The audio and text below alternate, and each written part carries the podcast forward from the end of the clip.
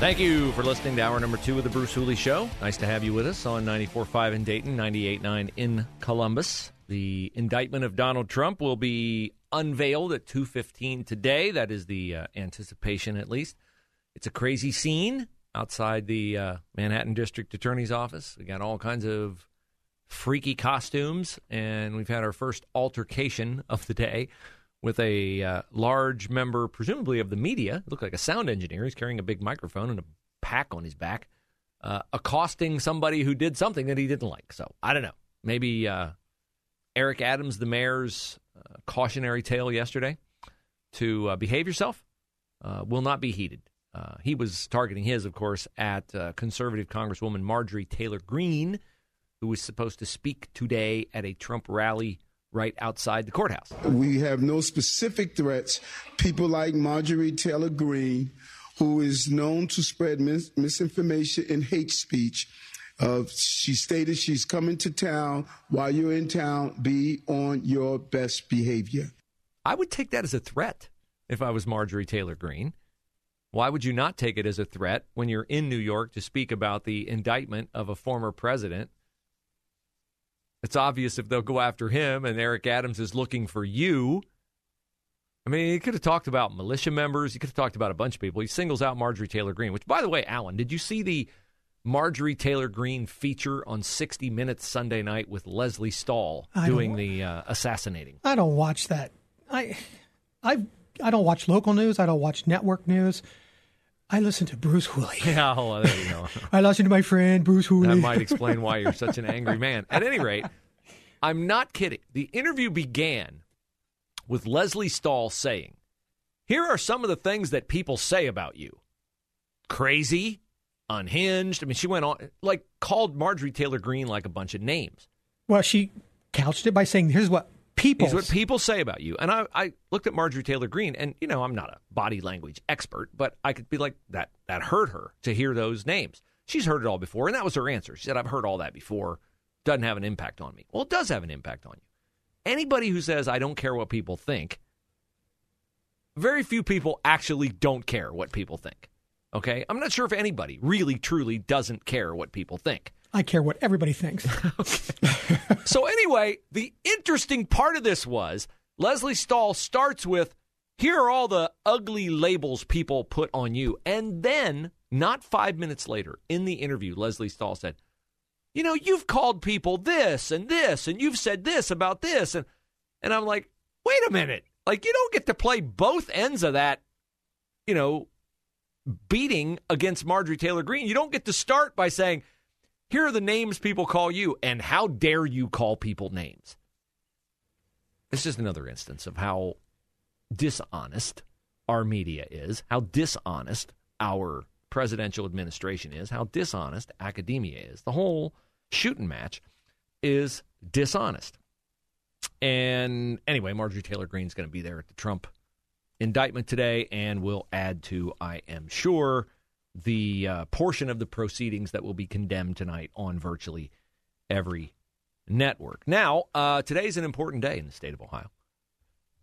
It is the first day where it has become illegal in most circumstances to use a cell phone or electronic device while you are driving. Yes, the nanny state has arrived and advanced a bit more. Now, I know texting while driving is bad, and I know that you need to not do it and all these kinds of things. And I'm not advocating for it.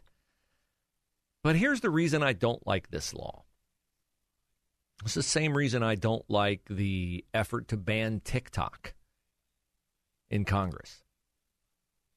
I have arrived at a point in my life where I understand that the stated objective of a law, the need for a law, may be authentic and necessary. But what the law will then allow, or the offshoots and tentacles of said law, is not a bargain I want to enter into. I was all in on the Patriot Act and all those things that we did after 9 11. 100% all in. Do it. Well, all those things were used by the Justice Department to listen in on the Trump campaign, to investigate parents going to school board meetings. The Patriot Act, noble though it was, and I believe it was noble, has been used, has been expanded, has been stretched to do things that are decidedly un American. So, you are driving around and you don't even touch your phone, but you pick up a drink in your car to drink a beverage. Well, now that distracted driving is against the law in the state of Ohio, it is not outside the bounds of possibility that an officer will pull you over because he wants to pull you over, because he doesn't like you or he doesn't like the bumper sticker on your car or whatever. There's nothing off the table in this partisan era. And he can, and you can say, uh, even if you said, I don't even have a cell phone. I don't even have a cell phone on me. I saw you pick up your cell phone. No, you didn't. I didn't pick up my phone. There's my or my phone's over on seat. Look at it. See when the last text I sent or whatever. It can be used. This law can be used as a reason to stop you by a police officer. And I don't believe there are a bunch of bad police officers, but there are some bad police officers, just like there are some bad talk show hosts bad journalists, and bad everything. There are bad people in every walk of life. And I just don't like the idea that they can pull you over for something like having a cell phone in your hand. I don't like it. Yeah, it's my brother and I were on the phone last night. He called me. Were you were you driving? Was you celebrating your last night of my, being able to do that? Drive and hold your phone? I was on my cell phone in my house. He was on his cell phone in his truck. And he's he's a law enforcement. He works security.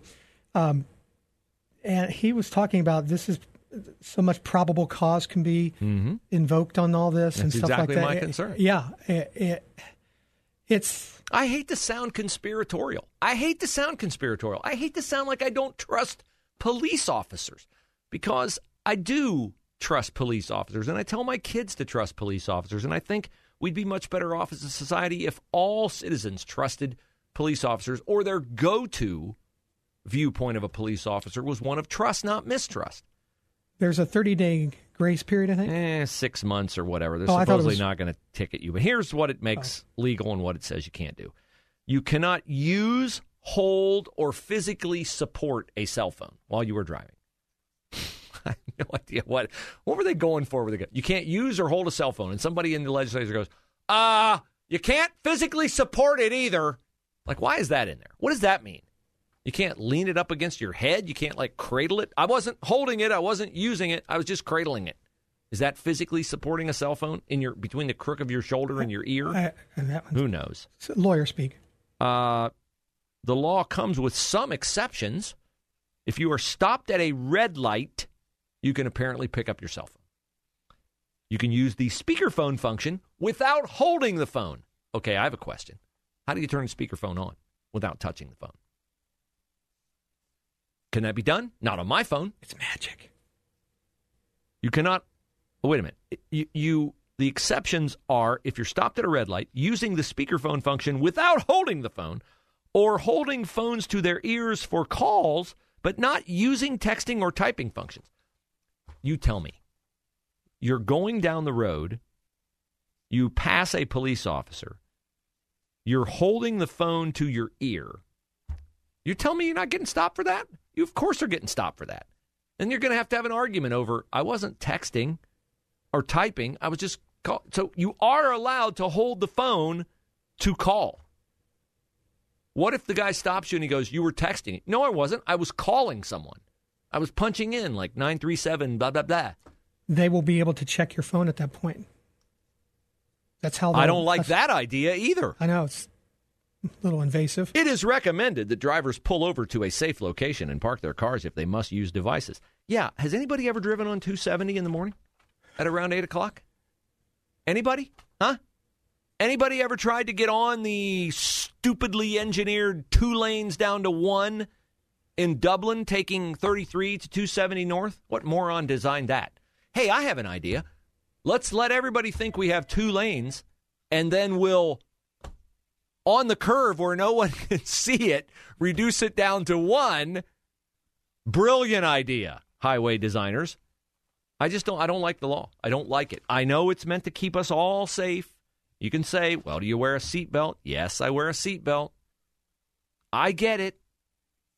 I know you're going to tell me you've had a aunt or an uncle or somebody who was, you know, killed in an accident by a distracted driver. I get it. I understand it. I'm just saying I don't like it because I think it can be used for nefarious purposes. And you mark my words, Alan, how long before we have a dispute about a driver and a police officer that escalates because it began with the officer using, oh, Ohio's new distracted driving law to pull that person over. How long? Anybody want to set the uh, over under on that? One month? Will it happen in the first month? Will it happen in the first three months? I bet it will.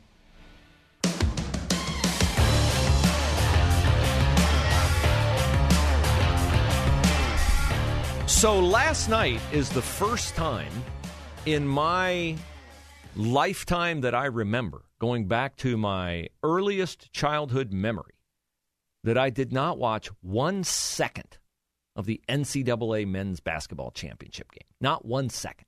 I knew it was on. I just didn't care to watch it. No interest. Zero zip, not a none. Why? Uh, because officiating has ruined basketball. Officiating has ruined basketball. But you know what? basketball has not ruined the state of Ohio's ability to make lots of money. According to a story from uh, 10TV.com, Ohioans have gambled more than one and three quarter billion dollars on sports since the beginning of the year. And those numbers do not include the amount wagered on March Madness. Now, this is the number that caught my eye. And I quote from the 10TV online report the taxable revenue pulled in for the state is more than $208 million. Okay, so let me do a little thinking out loud here. If the state has pulled in $208 million from sports gambling, and those numbers do not include the amount of money bet on March Madness, which is a three week endeavor. I would presume that there has been additional coinage wagered on March Madness. And yet, the opponents of school choice in the state of Ohio, the teachers' unions, Columbus City Schools, Cincinnati City Schools, Dayton City Schools, Dayton Public Schools, Cleveland Public Schools, all contend that the money is not there to fund school choice in the state of Ohio without any income restrictions on people like they have done in Florida, Oklahoma, South Carolina, Idaho, uh, Idaho Missouri. Did I say Iowa? If I didn't, Iowa, Arizona. It seems to me the money is there. If they are making in two and a half months, the state of Ohio is making $208 million. What about the lottery? Off of this. Yeah, I don't even get to the lottery because, of course, we've had the lottery for a long time, and heaven knows we can't afford school choice in those years. Uh, so, just thought uh, that number jumped off the page at me. Jumped off the page at me. That the state of Ohio has brought in $208 million, its share of the amount wagered on sports gambling in the state of Ohio. Um, that's a big number. To me, that is a big, big, big number. Now, sports, not me, but sports and beer go together, right? Sports and beer. Guys want to watch a game, they want to have a beer. Uh, I'm not a marketing expert, but I'm going to play one on the radio. And I'm going to go out on a limb, a rather sturdy limb, I believe, that would support my weight and the weight of thousands of others. In saying that, if you are Bud Light, Alan, have you ever seen any Bud Light commercials on any of the sporting events you've watched over the years? Uh, one or two million. Yeah, thank you. Big sponsor of NASCAR, big sponsor of the NFL, big sponsor of just about everything, Bud Light. Uh, Bud Light has a new uh, brand ambassador. Would you like to know who Bud Light's new brand ambassador is? I've seen a big dust up on social media about some girl. Uh, no, not about some girl.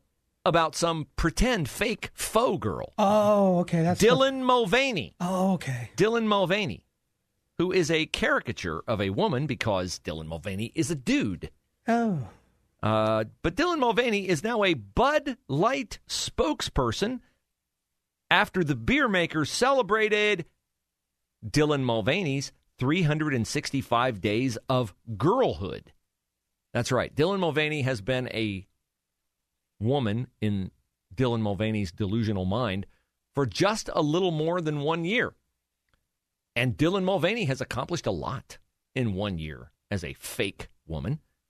He has met with Joe Biden at the White House. He has received a congratulatory letter from Kamala Harris. And Dylan Mulvaney has acquired endorsement deals with a whole host of uh, major corporate entities Crest Toothpaste, Kate Spade Women's Fashion Wear, and now Bud Light. Uh, why would Bud Light think that having Dylan Mulvaney as a corporate spokesperson, as a brand ambassador, would further the Bud Light brand? Because I will again step out on that very sturdy limb and say this will not help Bud Light sales. There are those who say, well, Bud Light has been masquerading as a beer for years, so I guess it's appropriate that they have someone who is masquerading as a woman, as a brand ambassador. I cannot vouch for the fact that Bud Light has been masquerading as a beer because I've never sampled the swill that is uh, contained in its cans. But I do not find this to be something that will attract buyers. On the whole, there might be some transgender people who will say, hey, Bud Light's my beer but there will be far more people who in the past bought Bud Light because it is, as beer goes, exceedingly affordable. Certainly not exceedingly tasty, I am told by experts in the field. And I would guess this will be a net negative for Bud Light.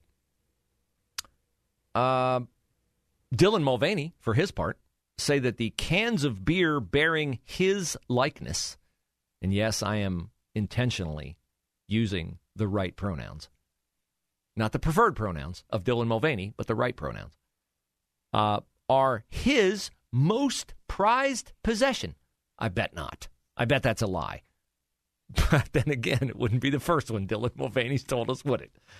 Uh, the video on Instagram of Dylan Mulvaney and Bud Light features Mulvaney in a bathtub drinking Bud Light. You better believe that's a video I will not spend any time finding or watching.